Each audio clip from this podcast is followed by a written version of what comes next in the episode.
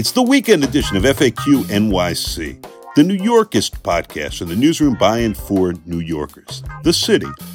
This is where we step back from the rush of the news cycle to take deeper dives and different looks into some of the things that are always happening in the only place in the world.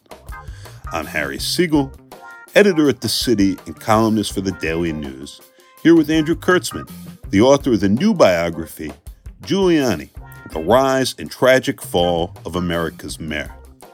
It's Andrew's second biography of him. After 2000's Rudy Giuliani, Emperor of the City, which was updated just after 9 11 as Andrew ended up spending much of that day with the mayor. You'll hear more about that in the course of our conversation. Let's jump right in. It's FAQ NYC. I'm Harry Siegel here with Andrew Kirtzman. Uh, Andrew, welcome. Thank you. Nice to be here, Harry. Um, great to have you. Um, this comes up again and again. And the question is always what happened to Rudy Giuliani? And reading your uh, reading your, your new account, which is very interesting, really rich, and uh, well reported and balanced. Uh, you know, I'm torn between.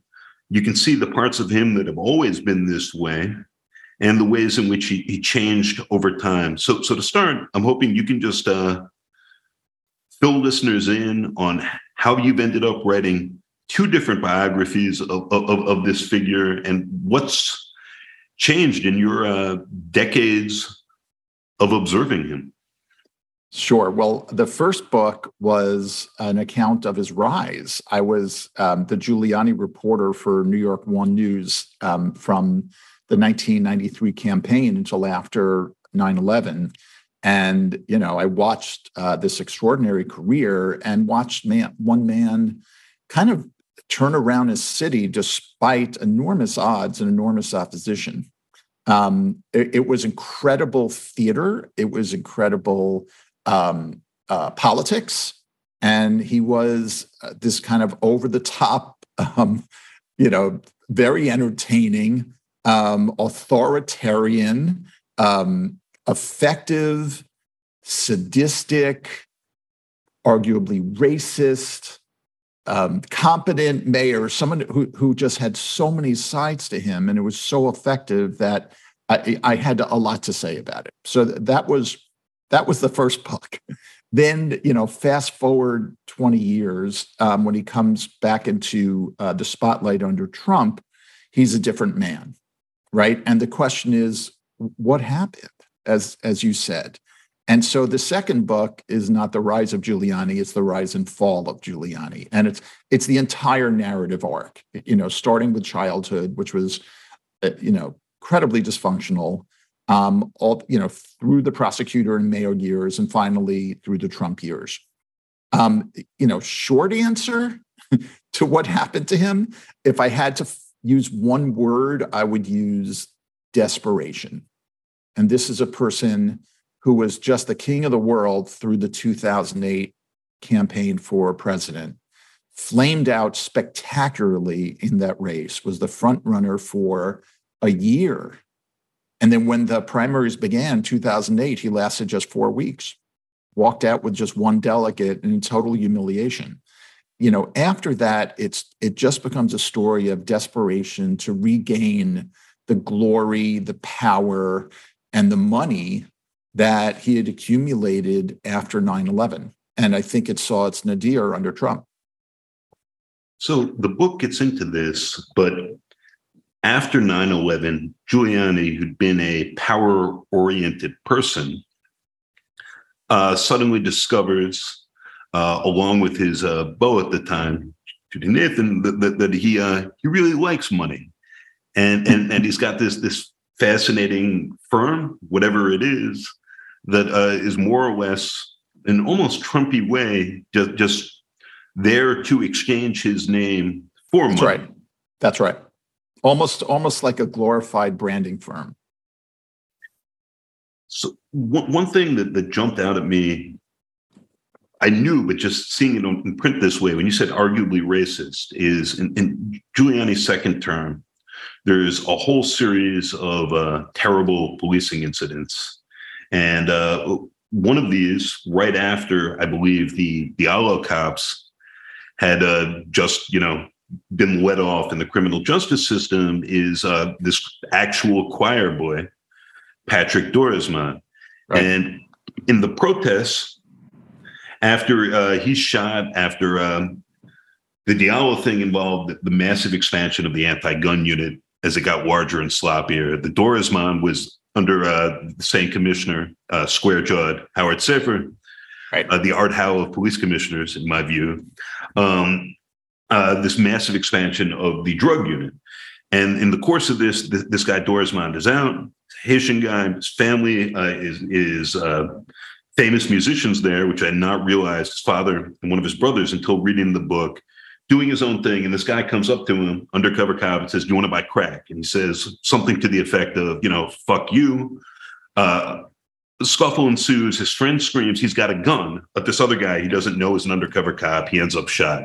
Giuliani trashes him, says he was no choir boy, releases his juvenile record, trashes his girlfriend eventually. Right.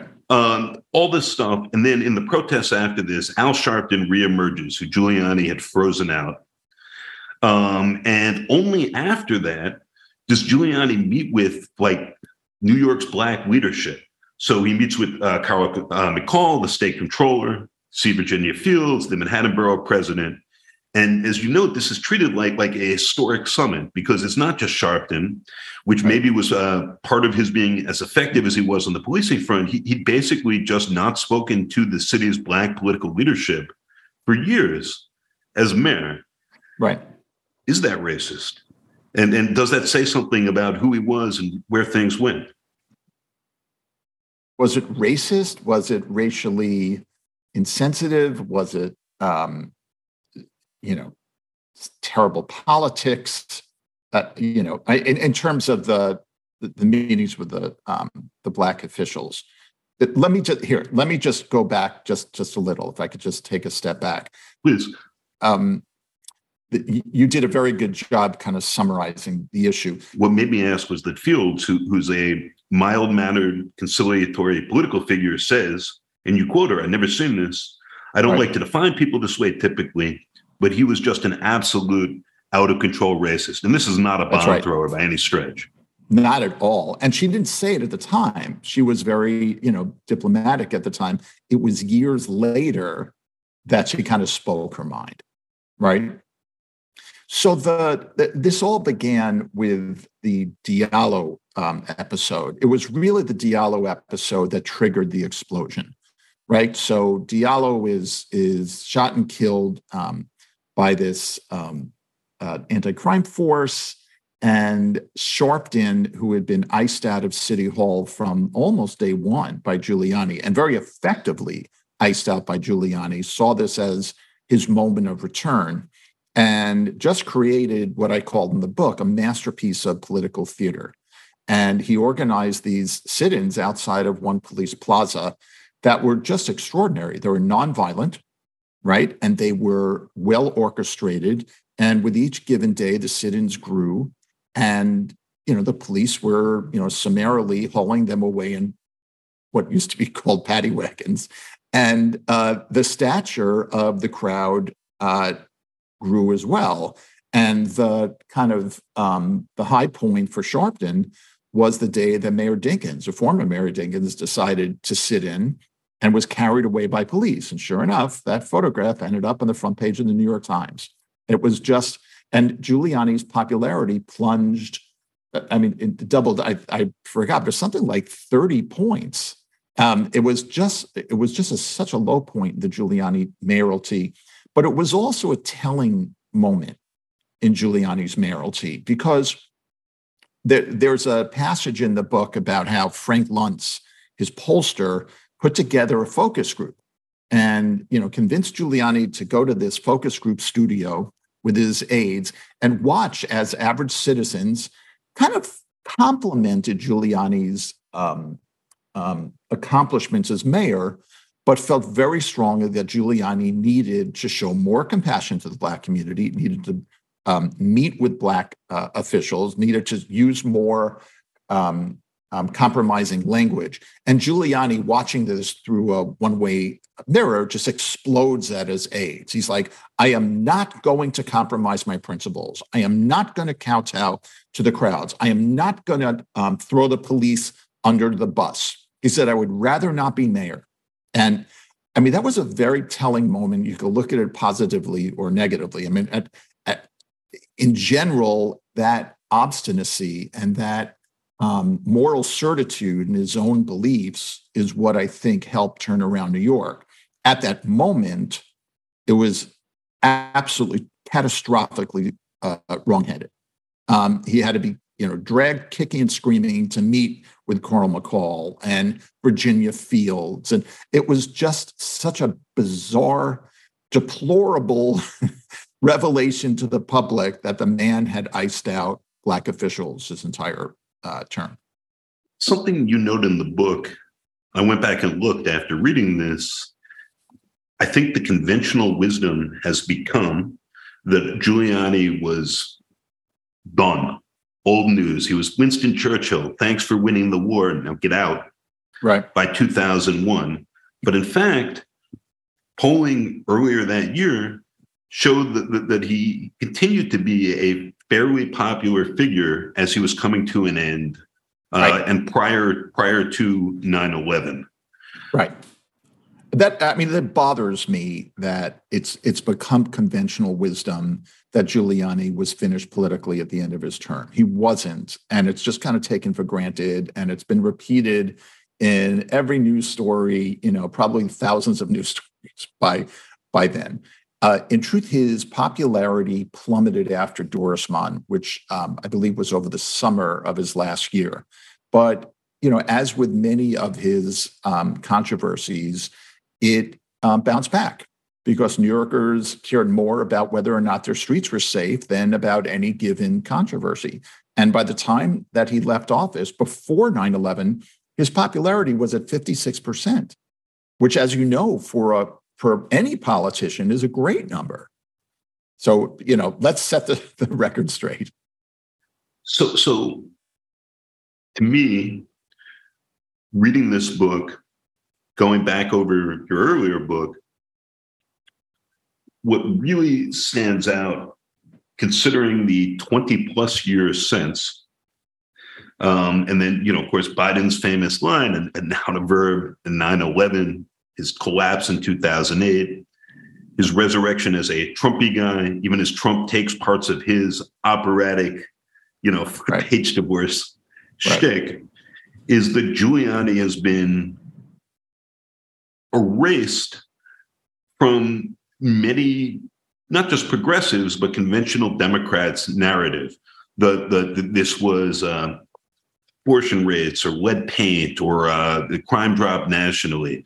The, the, the, the idea that there was something successful and transformative in his uh, time as mayor has been has been largely lost. And then reading the book, there were a number of passages where I thought of Eric Adams as you were going over Giuliani going to cigar bars like these private clubs to have right, private right, meetings right. and, and rendezvous as well.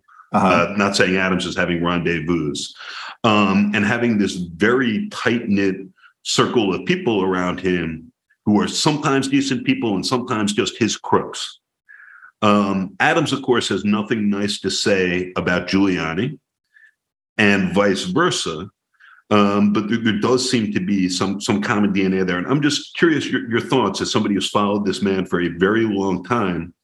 How it is that that maybe this has something to do, by the way, with Bill Bratton coming back with with Bill De Blasio to uh, you know update and rewrite his story. Um, how the successes of the Giuliani years in terms of uh, of, of crime, in terms of the city's population, uh, you know, uh, the economy, all those things have maybe been lost and, and why that happened and how and why how maybe Giuliani helped make that happen uh, with uh, who he's become on the public stage since leaving office. Right, right, right. Well, let's talk about Eric Adams first. I you know, the parallels are obvious, right? The uh, crime got worse um, under de Blasio, Eric Adams campaigns on law and order, and of course, um, you know, wins wins office based uh, upon just one issue. You know, proportionately, the the city was in far worse shape under Giuliani or under Dinkins when Giuliani won than um, it was under De Blasio when Adams won. Um, you know, the parallels aren't um, perfect. You know, Giuliani had spent um, a decade as a prosecutor. Um, you know, before that, he had worked at the Justice Department. He was he'd he was steeped in criminal justice. You know, on a very very deep level and um, appointed Bill Bratton, who was a um, criminal justice um, visionary. And he himself um, appointed people like Jack Maple, another visionary. Eric Adams' claim to fame is that he was a cop. And not every cop knows how to solve the crime problem in the city. um, so uh, there, there are stark differences, I think, uh, between the Giuliani, you know, approach and his qualifications and Eric Adams. Their um, their politics were very, very similar. Now, you know, whether or not how much credit Giuliani deserved for the crime drop is something that, you know, people are going to argue about until, you know, everyone drops. Um, you know, what I, what I can say and what I discussed in the book is that New York's um, crime drops were just far more dramatic than those of of other cities. And Harry, your your your great father, Fred Siegel, wrote, you know, uh, extensively about this in his book, just dissecting the difference between the crime drops in in other cities and in New York. So, and also it was just kind of like for anyone who was there, you just watched it, right? You just saw when they changed policing tactics, when they created CompStat, when they, you know, when Bratton made huge personnel changes at one police plaza, how how so much changed so quickly in New York. It just defies logic and common sense that it was all out of Giuliani's hands. I don't believe it. I want to go backward in time a little bit uh, to Giuliani on the rise in the federal justice system. And your, your book has a capsule history of what's happening in 1981 when you have two different groups of refugees coming over. Uh, first, Cubans who are being more or less welcomed uh, by the uh, by the Reagan administration, right? And then Haitians fleeing from uh, Baby Doc Duvalier and Giuliani taking the lead in dealing with this in pretty incredible terms. Um, this is not a problem, a major problem, a systematic problem of political repression in Haiti. Testifies um, to say that people have no reason to flee. He mocks those pathetic people sort of holding hands and kissing each other and saying this man and wife were separated by this cruel, vicious government. Right. These people don't come over with marriage certificates. They keep claiming that different people are their wives. And then saying, if you let the man, the men into the women's camp, they go around raping them, which I don't think there was any news stories or backings no. for. No. And it all just seems so incredibly Trumpy to put a modern frame on it and right. distressing. And this was part of uh, Giuliani ingratiating himself to the Reagan administration uh, at, at, the time. And to go back to the what happened to Rudy Giuliani question, it suggests to me at least that, that, that some of that crassness, some of that arguably racism, and some of that opportunism was there from very early on. Right. Well, you know, the whole theme of my book is about moral compromising. And the you can almost kind of chart it on a graph, right? The, the moral compromises that Giuliani made from the beginning in order to succeed. And there, you know, there was kind of one here and one there, and another there, you know, through 9-11. And, you know, as um, you know, as the temptations of money and power presented themselves after 9-11, the more he kind of sold out. And then after he crashed and burned after 2008, he was just for sale, right? And the ultimate example was his endorsement of Trump, who he considered a carnival barker, in the words of uh, one of his political aides. back to the um, the Haitian issue, I mean, that was a perfect example of a moral compromise. I mean, Giuliani behaved hor- horrifically. I mean, he sent people back to this murderous regime and used these incredibly racist terms, as you just you just said. Eh, he did it for his own political benefit. It was reprehensible. I mean, he was, you know, he backed up President Reagan's politics at the expense of human lives. It was terrible. The book, of course, goes into this in more detail. Uh, but between 89, when Giuliani, excuse me, when Giuliani loses, and 93, when he wins, he has a first period of going off. He's got his mind on running again and self enriching.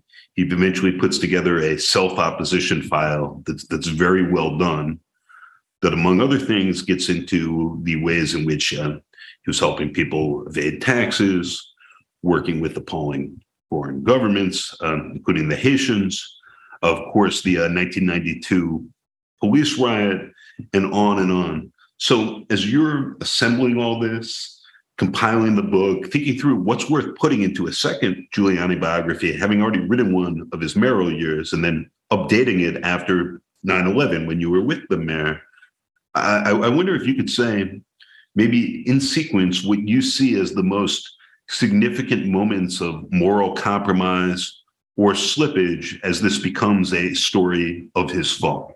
Right. Well, it's a it's a great question, and I spend a huge amount of time on that in, in my book. I, I mean, the moral compromises began in an early stage, and um, some of them were private, and some of them were public you know, privately, he was cheating on his wives from not just the most famous example where, you know, he was cheating on Donna Hanover, the first lady, but it goes back further. His first wife, Regina Peruggi, was, you know, continually humiliated by Giuliani's affairs when he was a prosecutor. And, you know, his affairs just continued for, for years and years. So, you know, the moral compromises, you know, began in his private life you know the Haitian refugees was a was a moral compromise. Um, you know his a lot of his prosecutions were were just absolutely off. The Bess Myerson case was you know we had a, a the daughter of a judge um, testify against her mother, Judge Hortense Gabel. It was insane, and of course you know Bess Myerson was found not guilty there.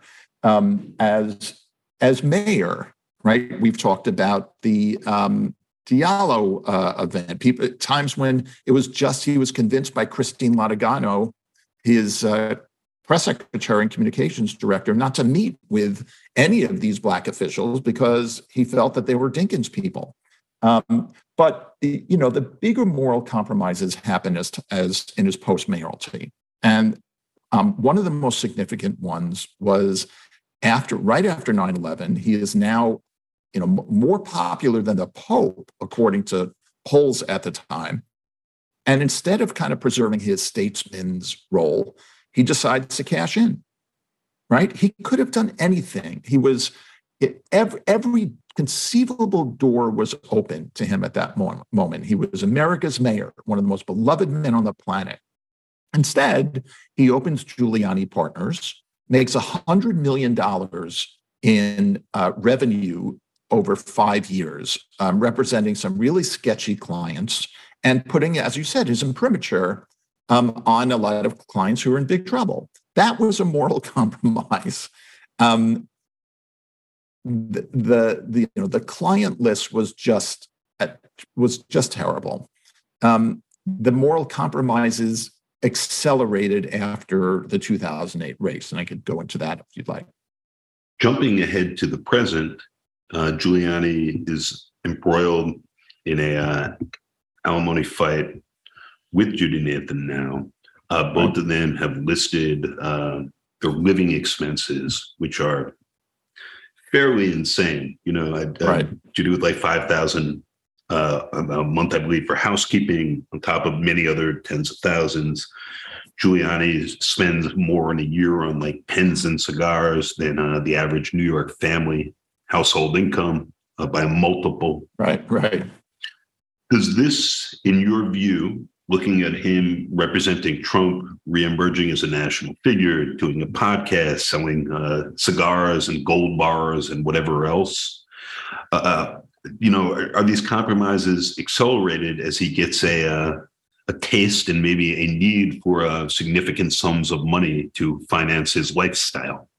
They're critical to the story. They're critical to the story. I mean, he he Judith Nathan, his ex-wife, Judith Nathan Giuliani, um, uh, sat down with me for you know probably 16 hours of interviews the, the first extensive interview she's ever given and one of her great quotes in my book is that they were spending $250000 a month on sheer fun they had he had six houses 11 country club memberships.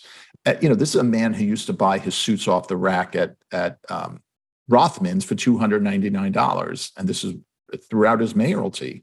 And suddenly he's awash with cash, unimaginable amounts of money. After 2008, his crash and burn in the presidential race, it, it's all suddenly teetering. It's all on the brink, right? His 9-11 halo is tarnished. His political power is is diminished. He's uh, he's left the race in humiliation. It was it probably dawned upon him at that moment that he would never ever run again for anything, and that mayor would be the highest title he'd ever achieve. And he, according to Judith, he went into a deep depression. And there's a whole segment in my book about um, Donald Trump giving them um, kind of a hideaway at Mar-a-Lago after uh, after the 2008 race, where according to her, you know, as a former nurse, she felt that he was in a clinical depression. He started drinking, and the the rest of the Giuliani story is is a story of someone trying to recapture what he had after 9/11, the money, the glory, the fame, the adoration, and is the only way back to relevance was through Donald Trump. And so, you know, one probably the biggest moral compromise he made in his entire career was to endorse Trump. And Trump, he, you know, he had very low, he had a very low uh, opinion of Trump. But Trump was the only person knocking at his door. And it turned out the only person knocking at his door was also the runaway frontrunner for the Republican nomination. And, uh, you know, other candidates didn't need Giuliani. Trump needed Giuliani. He didn't have political support. He didn't have um, a, a, network. And he certainly didn't have any policy expertise. And Giuliani was all of that in one package. And, you know, fast forward, you know, to 2020, you know, by then Giuliani is a laughing stock, right? The Borat film, uh, the dripping hair dye, you know, his like crazy appearances on network television where he loses his temper with Chris Cuomo. And uh, I, mean, he was a laughing stock by the time of the 2020 race. He became kind of the last true believer, the last kind of dead ender with Trump after Biden won. He was the only attorney telling Trump that Trump had won. every every other mainstream campaign um, attorney, election lawyer under Trump was telling him to give it up except Giuliani. And it wasn't because of, I don't know, it, it wasn't um, cynical. It was more because he needed Trump to win. He needed to reverse the results of the 2020 race because without Trump, he was finished. His ability to earn money with clients was, you know, would be finished. His escape from potential prosecution would, you know, would go away his his fame, his political power, it all rested on turning around the results of the 2020 race. And that's kind of the rest was history. Back to that history, and this will be the uh, penultimate question here. So, reading the book, you get a very clear sense of how much Giuliani likes being in a tight corner, having a fight, defying odds and conventional wisdom. And despite his low opinion at many points, uh, dealing with Trump or partnering with him uh, when he was mayor for uh, for political benefit. Uh, I'm hoping you can talk just for a minute about the relationship the two of them had uh, when when when it was you know Donald Trump uh, developer, right? Who's still in that right. business, and uh, Mayor Giuliani. Right. Well, there was this great story we learned about going through the mayoral archives of the Giuliani administration. We found all these terrific letters to Giuliani and his deputy mayor, Randy Levine, over the UN tower, or the tower near the UN. Trump wanted to build the world's largest residential tower, despite a longstanding agreement with the United Nations never to build anything I believe, higher than the General Assembly building. Well, this thing was like triple the height. It was and, quote unquote 90 stories. Right, right. And typical Trump um, style, he actually lied. It was actually, I think, closer to 70. Um, but so Trump is lobbying the administration for uh, not to oppose this project and um, bombarding Giuliani with all this praise and all of this kind of intelligence about what other rich people are supporting Hillary Clinton for Senate, because it was the middle of a Senate race at that time. And meanwhile, sending, you know, imploring uh, Randy Levine to kind of let his thing go through. The people opposing this project were Walter Cronkite and other, you know, Walter Wriston as well, this legendary, uh, I believe, Citicorp uh, chairman, and um, they were finding it completely frustrating that Giuliani not only was not siding with them, he wasn't even returning their letters. And you know, it was amusing to see Walter Cronkite's letters get increasingly angry that Giuliani was dissing him. And meanwhile, Giuliani was speaking at Trump's mother's funeral, at his father's funeral, appearing in that famous video with Giuliani and drag, where uh, Trump nuzzles his nose in between Giuliani's fake breasts. I mean, the two of them were simpatico, and you know, it was it, it, they had kind of, they had a connection going back a long way.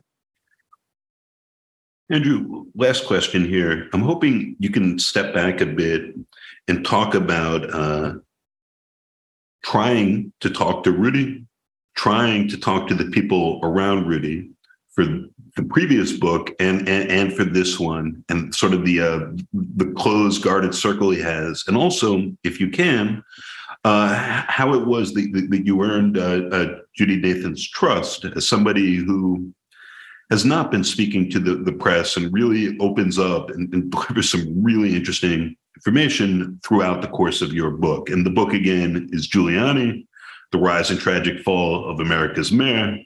And uh, Andrew Kirtzman, who will always be a daily news reporter in my head. And then, of course, on, on, on, New York One, and now a consultant and a writer of books. Uh, thank you again for, for, for joining us and taking a bit of time to go through this. The book is really quite a terrific read, very interesting, and learned a lot. Uh, thank you. Well, Giuliani was um, uh, very reluctant, to say the least, to cooperate at first, and you know we, we exchanged a lot of text messages where he was afraid that you know the liberal press would you know not give him a fair shake and went back and forth until that kind of hit a dead end. It was interesting in um, researching the book. Uh, it took me three years to research and write this book. The first year it was it was impossible to crack the nut. He had so many um, former aides and friends who were still loyal to him. They were totally ashamed at what he's become but he had been such a good boss and had given them the best years of their life. They didn't want to talk at all. It took me a year to earn the trust of his circle. And then everyone eventually talked.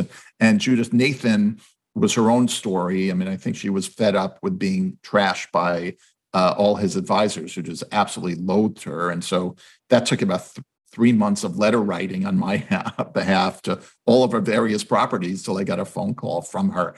Um, uh, you know, the, the, the process of reporting this book was absolutely fascinating, frustrating at first, and exhilarating by the end.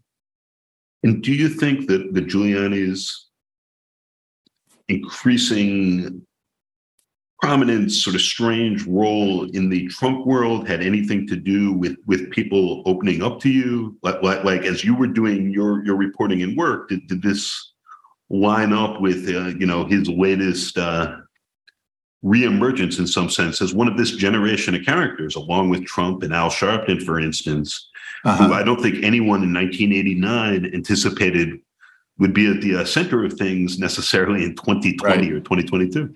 Right, right, right. I, I, mean, as I said, they're they're disgusted with the Giuliani of today.